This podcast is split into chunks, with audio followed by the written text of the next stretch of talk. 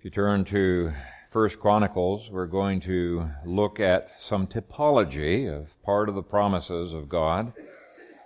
First Chronicles, we're nearing the end of our series on the life of David. And I'm just going to read the first few verses, even though we're going to cover uh, most of chapter 28 and 29.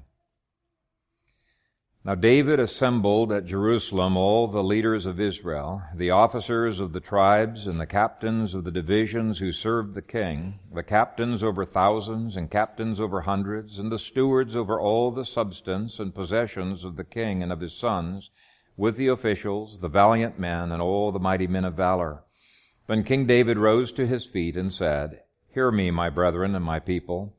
I had it in my heart to build a house of rest for the ark of the covenant of the Lord and for the footstool of our God, and had made preparations to build it.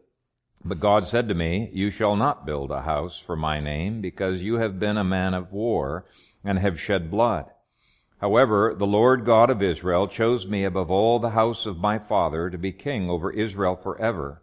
For he has chosen Judah to be the ruler, and of the house of Judah, the house of my father, and among the sons of my father he was pleased with me to make me king over all Israel. And of all my sons, for the Lord has given me many sons, he has chosen my son Solomon to sit on the throne of the kingdom of the Lord over Israel. Now he said to me, It is your son Solomon who shall build my house and my courts, for I have chosen him to be my son, and I will be his father. Moreover, I will establish his kingdom forever, if he is steadfast to observe my commandments and my judgments as it is this day. Now therefore, in the sight of all Israel, the assembly of the Lord, and in the hearing of our God, be careful to seek out all the commandments of the Lord your God, that you may possess this good land, and leave it as an inheritance for your children after you forever. As for you, my son Solomon, Know the God of your father and serve him with a loyal heart and with a, lo- a, willing mind. For the Lord searches all hearts and understands all the intent of the thoughts. If you seek him, he will be found by you. But if you forsake him, he will cast you off forever. Consider now, for the Lord has chosen you to build a house for the sanctuary. Be strong and do it. Then David gave his son Solomon the plans for the vestibule, its houses, its treasuries, its upper chambers, its inner chambers, and the place of the mercy seat, and the plans for all that he had by the Spirit of the courts of the house of the Lord, of all the chambers all around, of the treasuries of the house of God, and of the treasuries for the dedicated things, also for the divisions of the priests and the Levites, for all the work of the service of the house of the Lord and for all the articles of service in the house of the Lord. Amen. Father, we thank you for your word and for all of the ways that you have put it together uh, to direct our eyes to Jesus and his grace and to the advancement of his kingdom. We pray that you would anoint my lips and enable me to faithfully preach this word and help each one of us to grow as we study it. In Jesus' name we pray. Amen.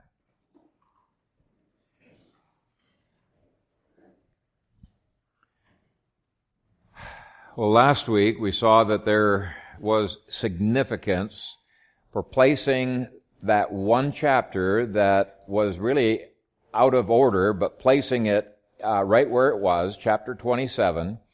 It had to be there for the symbolism of what God was uh, constructing this book for. And part of hermeneutics, and that's just a $10 word for rules for interpreting the Bible. Part of hermeneutics is understanding the flow of the argument of a whole book. It's not just looking at each paragraph in isolation from the rest, but realizing this paragraph is contributing to a tightly knit book uh, and the arguments of that book.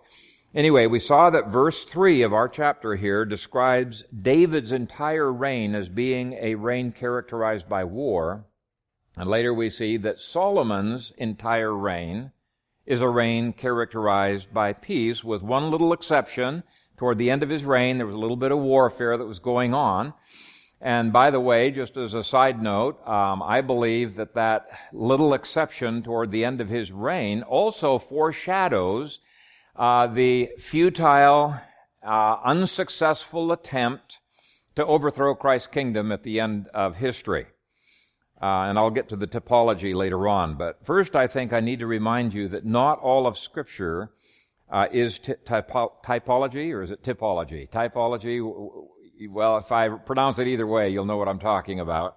It's types are pictures in the Old Testament uh, that uh, portray something in the kingdom uh, in, in, in our own era. And um, there are some people who take a different perspective, people like Peter Leithart and James Jordan, and um, from a slightly different angle. Um, who was the radio preacher? Harold Camping. Uh, they will see a deeper meaning in absolutely every passage of Scripture. Almost everything becomes uh, typological, and they say that uh, th- you have to have this special hermeneutic to understand those types because just using the grammatical, historical method of interpretation that the reformers used is not going to show it. The Old Testament saints would not have known necessarily that all of those passages uh, were types. But even though there are these disagreements, I think everyone agrees that David and Solomon are kind of a unit together, foreshadowing as a type uh, the, the coming of, of the kingdom of Jesus Christ and his reign.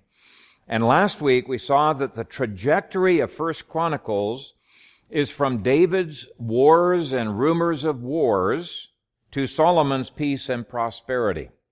And it symbolizes the movement from the beginning of Christ's reign, when there were wars and rumors of wars, to the latter part of Christ's reign, which I think is still future to us, when there will be a time of extended peace and prosperity in the gospel. By the way, that's what the name Solomon means. We'll get to that a little bit later. But the same can be seen in terms of the change from the Davidic tent, where the ark was temporarily residing, to the permanent structure uh, of the Solomonic uh, temple. Both Amos 9 and Acts 15 make a big deal. There's other passages as well, but those two make a big deal about the booth or the tent of David, referring to the beginning of the New Testament kingdom. So what I'm going to be doing today is a little bit different than my normal preaching. I'm going to be ranging all over First Chronicles. We're going to try to look especially at the significance once we get toward the middle or latter part of this sermon, the significance of the placement of chapters 28 and 29 uh, in this book's um, theology. One author said, by the time David became the king, the throne of Yahweh had been in exile from Israel for a century. So let's just do a little bit of uh, uh, detective work and look at some scriptures. If you would turn with me to 1 Samuel chapter 4. In this chapter, the high priest Eli had been a very poor ruler, a very poor high priest in the tabernacle, and a very poor parent, and um, so God's judgment fell on his household and upon all of Israel. And I want you to look at verses 10 through 11. So the Philistines fought, and Israel was defeated, and every man fled to his tent. There was a very great slaughter, and there fell of Israel 30,000 foot soldiers. Also the ark of God was captured, and the two sons of Eli, Hophni and Phinehas, died. Then in the next verses, Eli dies. Then in verse 22, there's this lamentation. It says, quote, the glory has departed from Israel, for the ark of God has been captured. Then in chapter 5, uh, we have the story of God plaguing the Philistine cities, one city after another, until they decide just to get rid of the ark. And then in chapter 6, they get rid of the ark by a miracle. Well, they're trying to test it out, see if this is God, He's going to take care of this ark. And uh, it's a miracle because God wants to show that when this ark is in Gentile hands in the next hundred years, it's by God's design. This miracle demonstrates that it is by God's design. Anyway, they get two milk cows to pull this um, uh, cart, and they specifically get milk cows who have never been trained to pull anything. They, they want to see if God's in this or not. If you know anything about cows, even get, get a cow trained is a hard thing. Uh, that it's not um, tearing the, the, the, the, cart to pieces uh, is a miracle all by itself. Then they tie up the baby calves behind, and the baby calves are bawling for their mamas. And yet, miraculously, the mother cows, without even being led, go straight to the city uh, of uh, Beth Shemesh, which is a Levitical city. So it's a miracle that this cart is being directed without anybody leading it. So in that chapter, God has given the Levites a chance to properly take care of this ark, just as Jesus first appeared to the Jews and gave them, the house of Israel, a chance to receive the kingdom. Anyway, in 1 Samuel 6, the Levites mess up. They don't do a good job of taking care of this ark. In fact, they're curious. They open up the ark and look inside, and just like in the movie, you know, they're, they're slain. 50,070 of these Levites are, are wasted. We're not sure exactly how God killed them, but boom, they are destroyed. And all of a sudden, they don't think they want God's ark in their midst. He's a little bit too dangerous for them. So in chapter 7, these guys say, Hey, how would you like this ark? They ask the people at uh, Kirjath Jearim if they will take it. And the interesting thing about that is that it is a Gibeonite city. Now keep in mind that the Gibeonites had not become technically a part of Israel at this, at this time. Uh, 2 Samuel 21 verse 2 says, The Gibeonites were not of the sons of Israel, but of the remnant of the Amorites. So the ark is in Gentile hands, and these Gentiles take very good care of that ark. They take much better care of it than the Levites in Bethshemesh had. Now in verse 2, it says that Samuel started judging Israel after the ark had been there for 20 years. What's significant about that is that Samuel was one of the closest to God kind of prophets, almost like Moses, speaking to God face to face. And he knows God's purposes and he rules over Israel according to God's purposes. And yet, despite the fact that he is inspired, he's got God's leading, he does nothing to move that ark back into the tabernacle. Tabernacle has not had this ark for quite uh, some time already, but he does nothing to move it back in there.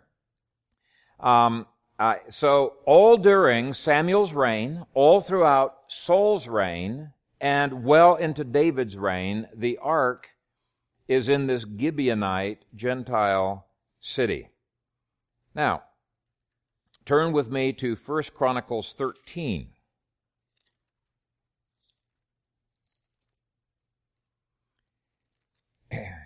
Abinadab and his family has been hugely prospered by the Lord during the time that the ark of the Lord is in his house, and David is jealous of this blessing. And so in this chapter, David tries to bring the ark to Jerusalem. Now that's not a bad thing because he's been commanded to do so, but unfortunately, David does not do it according to the law of God, and in the process, Uzzah gets destroyed. Now take a look at verses 12 through 14. This is chapter 13, 12 through 14. David was afraid of God that day, saying, How can I bring the ark of God to me?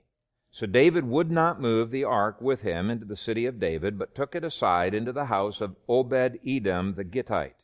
The ark of God remained with the family of Obed Edom in his house three months, and the Lord blessed the house of Obed Edom and all that he had. Now, Obed Edom was another Gentile in a Gentile city. No self respecting Jew would name himself Obed Edom, which means servant of Edom. And the word Gittite is a name for a Philistine tribe. Okay, so he's a convert to Israel, but he's still characterized as a Gittite. So God very strangely keeps this Gentile theme going, and he'll keep it going when David brings the ark into Jerusalem, and he'll even expand it under Solomon because for the first time Solomon is going to make a temple that has a huge court of the Gentiles where Gentiles and Jews will be worshiping in the same building. So the symbolism is very deliberate. Anyway, here's another Gentile who is closer to the ark of God than any Jew in past history has ever been. Uh, God's throne is right inside of his house, and he is blessed with God's presence there. Now, David hears about it. The Bible says this. Now, it was told King David, saying, The Lord has blessed the house of Obed Edom and all that belongs to him because of the ark of God. So David went and brought up the ark of God from the house of Obed Edom to the city of David with gladness. So that brings us to 1 Chronicles chapter 15. David, by divine inspiration, according to the proper pattern now, he's following God's law, he brings the ark to Jerusalem, and God has David erect a tent for the ark that becomes a major point of eschatology. And God has David continue to appoint Obed Edom, the Gittite, and his family to be the caretakers of this ark. Okay? Robert Gordon calls this a Levitical preferment to a Gentile. It's like the Levitical tribe has adopted this Gentile into their midst, and he has become a Levite. Uh, to prefigure Gentile pastors in the New Covenant, uh, whom Isaiah characterizes, oddly enough, as Gentile Levites. Almost an oxymoron, but it's part of the mystery of the New Covenant where Jew and Gentile together become the new Israel. It's also part of the mystery of how God makes both Jew and Gentile become jealous of the gospel. Here's how one author puts it. This story represents an Old Testament preview of what Paul calls a provocation to jealousy. Romans 11, 1 through 14. Salvation was offered to the Gentiles, Paul said, to make Israel jealous, and one of the goals of Paul's own ministry was to provoke such jealousy among his countrymen. So David is clearly jealous of the blessings uh, that these previous caretakers of the ark had been experiencing, and he brings the ark to Jerusalem. This is where the theology of Zion begins, where God is inhabiting Zion. Never before had that happened. Okay, never before had the ark been in, in, in Jerusalem. And in terms of Old Testament eschatology, it's a major, major turning point. Now, as a result, First Chronicles says, Then the fame of David went out into all lands, and the Lord brought the fear of him upon all nations. Now, the phrase all nations means all nations of the known world, probably not referring to China and places like that.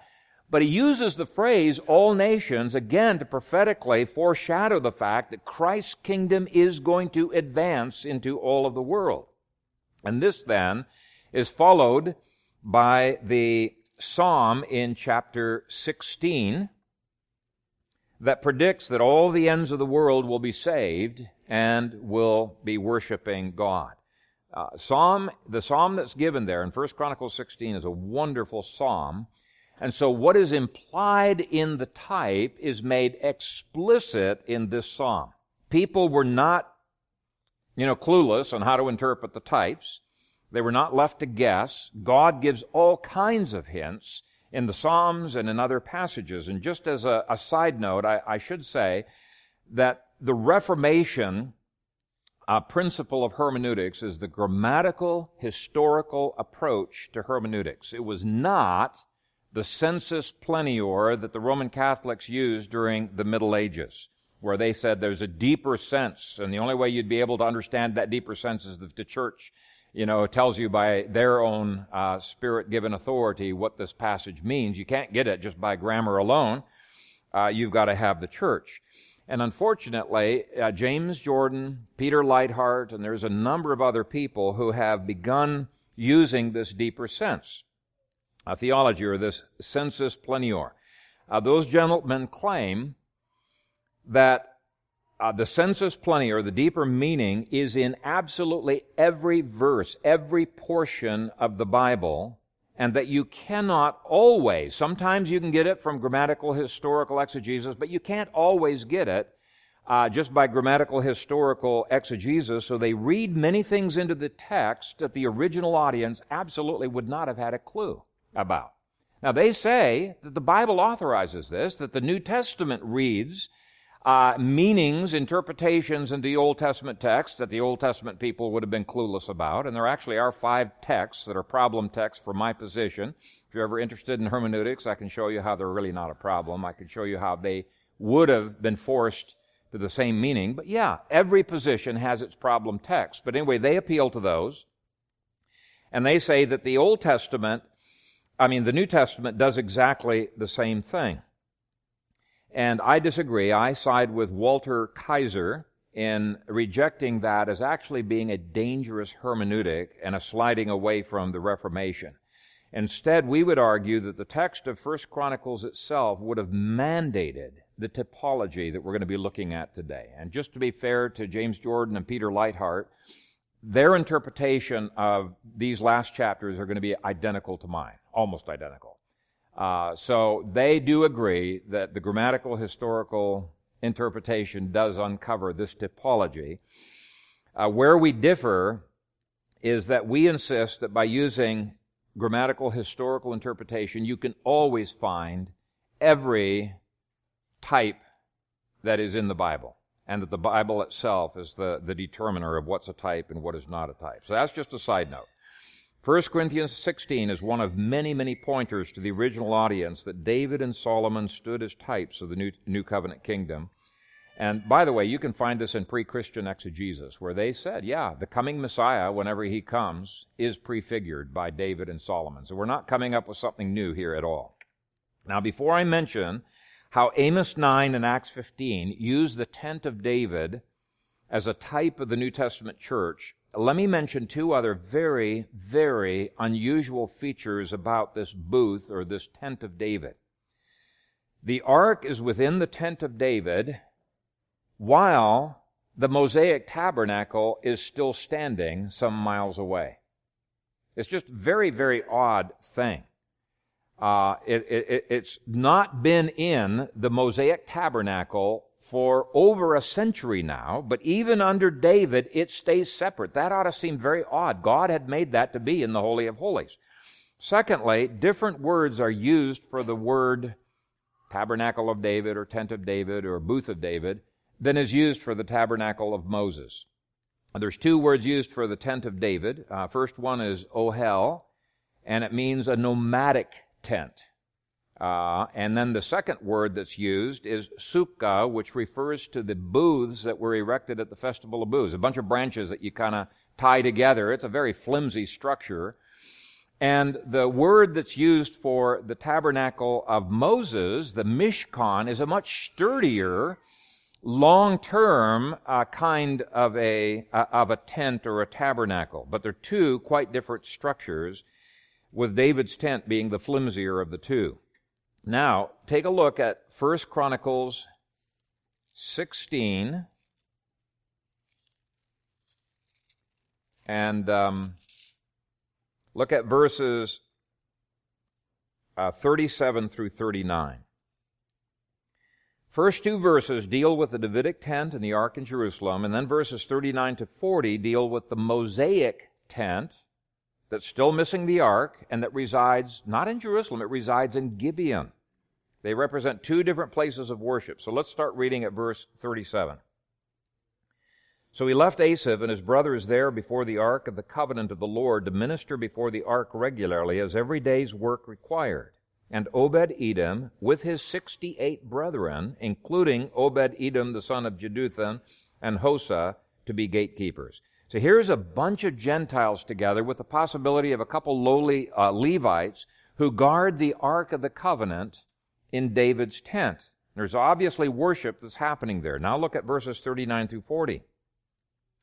And Zadok the priest and his brethren the priests before the tabernacle of the Lord at the high place that was at Gibeon. So the Mosaic tabernacle is not in Jerusalem. It's four kilometers away as the crow flies, a little bit longer by road. And then here's a different set of people who are ministering at Gibeon. They're priests. Verse 40 to offer burnt offerings to the Lord on the altar of burnt offering regularly morning and evening, and to do according to all that is written in the law of the Lord which he commanded Israel. So it's clear there's two tents where there's worship going on. There's one that has Gentiles and Jews, and then there's another one that has Jews. Only the Jews have a part. And where is God's throne dwelling? Remember, the Ark of the Covenant is God's throne, right? His throne is dwelling in David's tent in Jerusalem. Now, what's especially strange is that when the ark was in the Mosaic tabernacle, not even the Levites were allowed to see it. Okay? Only the high priest could see it, and he could only see it one day out of a year. If any other priest or if any other Levite went into the Holy of Holies and he saw that ark, uh, the threat was he would, he would die. God's fire would come out and, and kill him. And even the high priest, when he went in one day a year, he had a rope tied around his leg. How would that make you feel, you know? Okay, go in there. We'll pull you out if you get killed, you know, but go in there. Uh, they didn't dare do it. Never had this Ark of the Covenant been seen by the Jews. But during the century before Solomon built the temple, and during the years that it was housed by David in Jerusalem, Gentiles saw it. They were blessed in its presence. Lowly Levites ministered before that ark. David saw it. He regularly went before the ark of the covenant. Uh, this should be absolutely astonishing to any Jews who read these details. In fact, uh, David's boldness is just astonishing. I'll just give you one example. Take a look at chapter 17 and verse 16. Then King David went in and sat before the Lord, and he said, Who am I, O Lord God, and what is my house that you have brought me this far? Now, Peter Leithart points out this is in the one roomed tent, right, of David. And God has said to dwell between the cherubim of the Ark of the Covenant that was housed in that one room tent. So David is in effect coming directly before the throne of grace he is sitting down while he is praying, all of which shows he approaches the throne of grace just as boldly as we do in the new covenant. It prefigures the New Testament church. And therefore it makes sense that the New Testament is going to appeal to the tent of David, the booth of David, in order to prefigure what's going on in the new covenant. Uh, let me quote Peter Leithart at length on his um, exposition of the psalm in 1 Chronicles 16. And this shows the, the flow of the story of the whole book. He says, as several of the quotations in the previous paragraph indicate, the exhortation to publicize, proclaim, and tell about Yahweh is addressed to the nations. In fact, the psalm is structured as a series of concentric circles. Initially, Israel is called to praise verses 9 through 22. Then the nations join in, verses 23 through 30. And finally, the entire cosmos rejoices at Yahweh's coming and his enthronement at Jerusalem, verses 31 through 33. Not only Israel, but the earth is to proclaim the salvation of Yahweh and to recount his wonderful deeds. As the nations join in Israel's song of praise, they are simultaneously encouraged to reject their idols, which are nothing, in context, and I'm not reading all the verse references, but I think you get the point. In context, verse 29 is especially striking. The series of exhortations to ascribe glory to the Lord is addressed to the families of the peoples. And this same audience is being addressed by the closing exhortation of verse 29 Bring a tribute, Mincha, and come before him, worship Yahweh in the glory of holiness. Thus, the families of the nations are being invited to join the worship of Israel. Now, I'm barely giving you a, a glimpse, a, a kind of a bird's eye view of the typology of David's tent in First Chronicles, but hopefully it'll be enough. And with that as a background, I want you to turn with me to Acts chapter 15. This is the great debate, the circumcision debate in Acts chapter 15, in order to settle the question of whether Gentiles had to become Jews before they could join the church, or whether Jews and Gentiles could be equals in the church, James appeals to the tabernacle of David, and he shows how Amos used it to prove that it was designed to prophetically foreshadow the growth of the church worldwide. Now let's start reading at verse 12. Then all the multitude kept silent and listened to Barnabas and Paul, declaring how many miracles and wonders God had worked through them among the Gentiles. And after they had become silent, James answered, saying, Men and brethren, listen to me. Simon has declared how God at the first visited the Gentiles to take out of them a people for his name. And with this, the words of the prophets agree, just as it is written, After this, I will return, and that's referring to the first coming, and will rebuild the tabernacle of David, which has fallen down. I will rebuild its ruins, and I will set it up, so that the rest of mankind may seek the Lord, even all the Gentiles who are called by my name, says the Lord, who does all of these things. Okay, let's turn back to First Chronicles now, 28. These chapters portray the movement from Christ's first coming all the way through to his second coming. David's reign prefigures the messy times that we are living in as the gospel moves from nation to nation converting the Gentiles. Solomon's reign prefigures the time when all nations will be converted.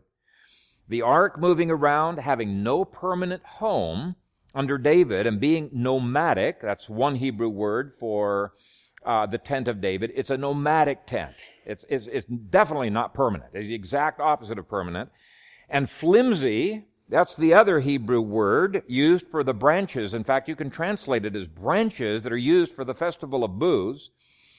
And, and this, um, the rattiness and the flimsiness prefigures the time when the church is still in a state of disarray, still under attack from its enemies. And yet the tent of David also graphically shows that Jew and Gentile will be one to Christ in the new covenant while Solomon's temple shows the permanence of the gospel kingdom in the world where Jew and Gentile together constitute the temple of God, will jointly serve God in gospel prosperity. Now, Peter Leithart shows the foreshadowing of this in the psalm, and let me read a little bit further in, in his uh, book. Like a pebble dropped into a pool, the song of Israel reverberates until it causes the seas to roar, the trees to sing, and the heavens to ring with praise. Just as the Levitical singers were at the center of the chronicler's genealogies, so they sing now at the center of a universal choir. We are so used to Psalms and prophets inviting Gentiles to worship Yahweh that we forget how innovative it was in the time of David. In the songs and hymns recorded earlier in Scripture, Gentiles are included only as enemies to be crushed, killed, dashed, drowned, and hammered in the head. But Israel's stance toward the nation shifted from one period of her history to another. Under the Davidic covenant, the nations were particularly encouraged to join in Israel's homage to God. They were encouraged to sing along. Incorporation of Gentiles into the order of Levitical priests was to be a central feature of the new heavens and new earth that Yahweh promised to create. This was central to Israel's eschatology. We have seen that this is no ethereal, unachievable promise. It is not an airy nothing. Chronicles gives this hope a local habitation and a name, and that name is Obed Edom. Now, that is a huge amount of background to give to chapters 28 through 29, but I, I, had to give it so that you could see I'm not pulling this typology out of thin air. It is grounded in First Chronicles chapters 1 all the way through. It's been developing all through the book. There are many other scriptures that highlight this unusual transition from the Mosaic tabernacle that represents the kingdom of God under the Old Covenant to the tent or booth of David, which represents the, the beginnings of the New Covenant church, to the Temple of Solomon, which symbolizes a future time in the kingdom when it will be permanent. And Jew and Gentile will permanently worship God gloriously and beautifully together. Now, with that introduction, let's just whiz through, um, whiz through uh, First Chronicles uh, 28 through 29. Let me just show you uh, where it's going. Verses 1 through 10 show David's disappointment at not being able to build the temple, but show, hey, it was absolutely essential that it be that way. His role in the kingdom was very important. Then verses 11 through 21 show David's directions to Solomon concerning a permanent temple to symbolize the permanence and the glory and the prosperity of the latter part of Messiah's reign. Then chapter 29 verses 1 through 9 records David's devotion to God along with the devotion of all of the other leaders. And so there's going to be a time in history when all leaders will be totally sold out to God.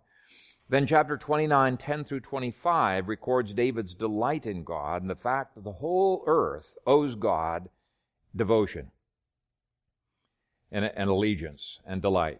Then chapter 29, 26 through 30 deals with the transition from David to Solomon. Now, I will mention just one, I think, very legitimate difference of opinion on what the typology points to.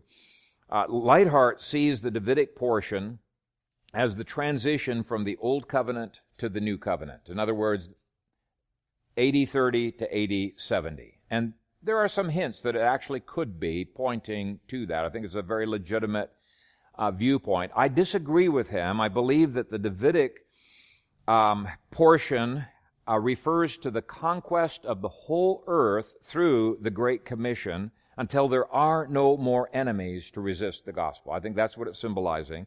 And when all nations are converted, there will be the Solomonic period of peace and gospel prosperity. So that's the bird's eye view. Um, now let me quickly give you some key verses. And let's start at chapter 28, verse 1. Now David assembled at Jerusalem all the leaders of Israel, the officers of the tribes and the captains of the divisions who served the king, the captains over thousands and captains over hundreds, and the stewards over all the substance and possessions of the king and of his sons, with the officials, the valiant men, and all the mighty men of valor. Now, it was obviously a big occasion. They needed to understand David's disappointment was a glorious disappointment. It's a very important uh, thing to understand, but symbolically, it was important that every ruler, down to the dog catcher, every ruler was showing his allegiance to God before the glory of the Solomonic temple could begin. Verse 2. then King David rose to his feet and said, Hear me, my brethren and my people. I had it in my heart to build a house of rest for the ark of the covenant of the Lord and for the footstool of our God, and had made preparations to build it. Three things to notice here. First of all, David very understandably wanted rest for God's kingdom. He wanted rest for the Ark of the Covenant, but it was premature. Premature to do so until all the enemies were conquered. Second, the Ark was simply a footstool of God at this point. even though it was visible, even though it had a, a sense of awesomeness in comparison to the fullness that God intended, it was humble. It was humble in comparison with the heavenly kingdom. So it's called a footstool. Third, David's efforts were not wasted. He was laying up an inheritance that would enable a later generation to have that peace and rest. So he made the preparations. And in the same way, we may wish that we could be in the the Solomonic rest for the kingdom, but hey, if God has called us to be born during the Davidic period of spiritual warfare, then so be it. Let's embrace our calling to engage in spiritual warfare. Second, what we see on earth is simply God's footstool, so to speak. God's kingship is so much larger. In fact, I believe that when the church eventually sees the incredible glory that God anticipates for it in human history, what we're experiencing today is going to be seen as humble as a footstool. But third, that does not make our efforts wasted. Solomon's glory would have been impossible without David's sacrifices and David's wars. They paved the way. And unless the church today is diligent and faithful like David was, the Solomonic glory is going to be postponed. We may wish that the church was not as ratty and as flimsy and as nomadic as David's tabernacle was. Uh, but there's coming a time when the church will be as beautiful as Solomon's temple. Verse 3 But God said to me, You shall not build a house for my name, because you have been a man of war and have shed blood. Again, there's the times and the seasons that are in God's hands. There's a time for conquest and war, there's a time for peace and glory. And we still live in the time of conquest and persecution where, you know, you, you make two steps forward, you, you make two, one step back. There's, but there's no reason to be discouraged. Verse 4. However, the Lord God of Israel chose me above all the house of my father to be king over Israel forever, for he has chosen Judah to be the ruler, and of the house of Judah, the house of my father, and among the sons of my father, he was pleased with me to make me king over Israel. And so the transition to the tribe of Judah ruling is a is indicating the transition to the time of Jesus the Messiah. Though it started off humbly, it was being exalted. And Jesus, the greater David, was indeed exalted above all of his brethren to the right hand of God, where he is now extending his kingdom. Verse 5. And of all my sons, the Lord has given me many sons, he has chosen my son Solomon to sit on the throne of the kingdom of the Lord over Israel. And so this deals with the continuance of the house of David. And the name Solomon, which is pronounced Shlomo in the Hebrew, it comes from shalom, shlomo and shalom, very exactly the same root. And shalom means peace, wholeness, completeness, prosperity, or complete restoration. That's the goal of Christ's kingdom is shalom. And various theologians say that shalom represents the restoration or the, the wholeness of everything that was lost by Adam. That means that Jesus has to reign until everything lost by Adam has been restored and brought to wholeness. And that's what the name Solomon symbolizes. Okay, verses 6 through 7. Now he said to me, It is your son Solomon who shall build my house and my courts, for I have chosen him to be my son, and I will be his father. Moreover, I will establish his kingdom forever, if he is steadfast to observe my commandments and my judgments as it is this day. Kingdom established forever. That's the trajectory of Christ's reign. And even the temporariness of David's tent to the permanence and the glory and the beauty of Solomon's temple shows that trajectory. And the father son relationship, all of that. There's lots of, of deep things in there. Verse 8 now, therefore, in the sight of all Israel, the assembly of the Lord, and in the hearing of our God, be careful to seek out all the commandments of the Lord your God, that you may possess this good land and leave it as an inheritance for your children after you forever. He's speaking to the people, the people as a whole uh, here. Their ethical standards are not irrelevant to the advancement of the kingdom. Covenant succession is not automatic. It is conditioned upon obedience to the law and careful detailed, studious application of the law to all of life. But notice the goal is to leave an inheritance of prosperity to the next generation and the generation after that forever. Okay? So even though verses 1 through 8 deal with David's disappointment, it's all put into perspective. And David embraces his role of being preparatory to Solomon, preparatory to the coming temple. And let me be very, very brief on the directions that David gave to Solomon in verses uh, 10 through 21. These spirit given plans for the temple show stability, utility, incredible wealth and prosperity, and a world that is centered on the heavenly temple. Okay? The last chapters of Revelation show that it's only when the earthly kingdom approximates the heavenly kingdom that history as we know it will cease and the new Jerusalem will descend out of heaven to the earth and the temple of heaven will become merged with the temple on earth, which is the people, right? So the, the bride of, uh, of the heavenly Jerusalem will be merged with the bride on the earthly. And uh, then eternity, eternity will be ushered in. And until that happens, we keep praying, Thy kingdom come, Thy will be done on earth as it is in heaven. Now, Isaiah picks up on the work given in those instructions to the Levites, and it says that in the new covenant, all Gentiles will not only come into the temple, there will be Gentile priests in that temple. And let me just read the, the last verses of Isaiah 66, which are amazing. For I know their works and their thoughts. It shall be that I will gather all nations and tongues, and they shall come and see my glory. I will set a sign among them, and those among them who escape I will send to the nations, to Tarshish and Pul and Lud, who draw the bow, and Tubal and Javan, to the coastlands afar off, who have not heard my fame nor seen my glory, and they shall declare my glory among the Gentiles. Then they shall bring all your brethren for an offering to the Lord out of all nations, on horses, in chariots, and in litters, on mules, and on camels, to my holy mountain Jerusalem, says the Lord as the children of Israel bring an offering in a clean vessel into the house of the Lord. And I will take some of them, and Keil and Delitzsch show how the them is referring to the Gentiles who have been provoking the Jews to jealousy. I will take some of them, some of them Gentiles, for priests and Levites, says the Lord. That's identical to Abinadab, the Gibeonite, and Obed Edom, the Gittite, becoming Levites. Identical. Verse 22 For as the new heavens and the new earth, which I will make, shall remain before me, says the Lord, so shall your descendants and your name remain. And it shall come to pass that from one new moon to another, and from one Sabbath to another, all flesh shall come to worship before me, says the Lord. Wow. All flesh worshiping God from one Sabbath to another. That's a converted world. And what's the result of this converted world?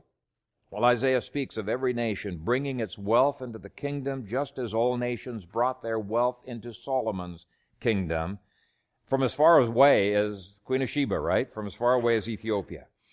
But 1 Chronicles 29, 1 through 9, gives a glowing testimony of how delightful it was for David to be able to give his millions of dollars for this temple, and how delightful it was for the other leaders to be able to give so willingly.